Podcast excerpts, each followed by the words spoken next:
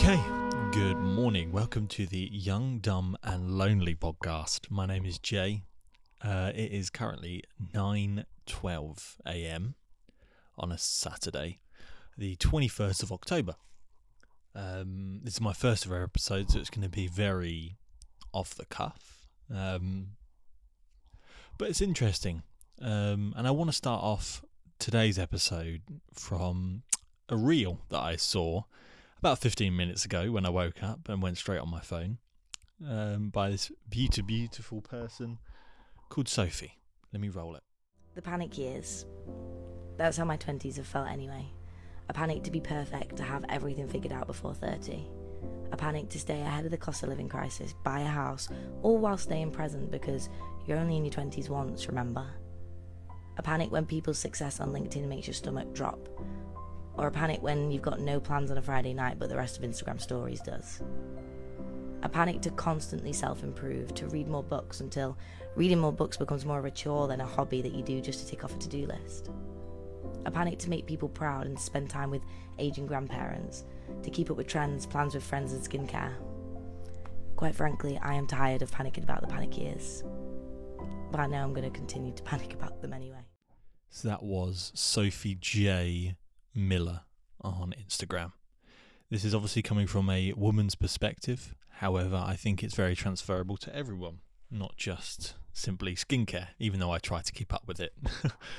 um, the main thing that I took away from that Instagram reel, uh, me being in my 20s myself, I'm 22 at this time, it's a weird sort of paradox. On one hand, I've secured myself a job. I have been to university. I've bought myself a house. I live by myself in a two bedroom semi detached home. I go to work five days a week from 8 till 4 pm. I leave the house at 7, get back at 5. And from the standards that have been set from when I was young, and I assume a lot of people feel the same way, is you're succeeding you're you're doing everything right and you're ahead of the curve. And i suppose that's where these panic years come in. You want to be ahead of this so-called curve that has been set by by someone. I don't know if that's just a, a parental thing that's society. But it's so difficult as soon as you say oh that's society because what's what's the root cause of that? And that can go far deeper than i, I care to admit at this point. But i think the, the main takeaway is you don't need to rush. There's a big, big push at the moment to succeed before you, before you know 30 is the cutoff apparently 30 is the as soon as you turn 30 you basically are you can't progress but arguably the, the 20s are for you to fuck up to try to explore and to just try to navigate the the world if you've I'm very big into video games and if you're not then I apologize but I'm going to go for a sort of video game analogy of you know when you're exploring a map say on Assassin's Creed or a game an open world game even Minecraft and when you open the map certain bits are grayed out. And the place that you are now is you can see everything around it you can see the places you've been the objectives that are near you but the rest of it is greyed out if you want to go to the next town or village along. And that's basically how I view my 20s is let's go explore those bits. Let's go take that. Let's go see who's over there. Because if you just stay in that little bubble of the starter arena, then it's very difficult to understand what you want rather than what you have right now. And there's so much more out there and that can become a paradox in itself and you can get lost in that. But i believe your 20s shouldn't be for panicking but be for exploring and trying to navigate an ever-changing world. Um, and i don't think you need to adhere to the standards or the practices that have been put in place for you. It may come with a bit of adversity. People might push back. People might go oh what's wrong with him or her. But it comes down to who you want to be and what you want to do. not what oh that will sound good for that person oh i'll um i'll sign up to that job because that will impress this person if you want to fuck everything off go eat some mushrooms in a fucking village in mozambique then i think you should if that's truly what you want to do get weird with it because the worst thing you can do is live a mundane life and in, when you're 67 probably even more for retirement age in the uk you'll be uh, I'm going to say like 72 when you retire. You get that pension pot and then what? Then you get to travel. Then you get to go on the cruises. Fuck off. No. I want to travel when I want to.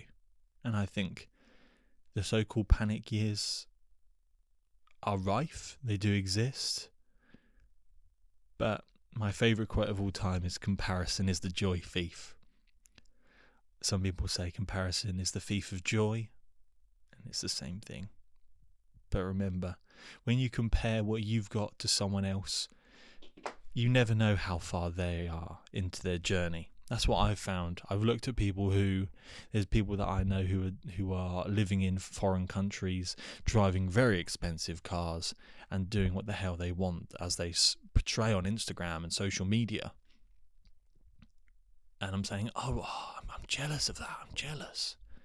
But I don't know how much they've done off the timeline to be able to produce that lifestyle.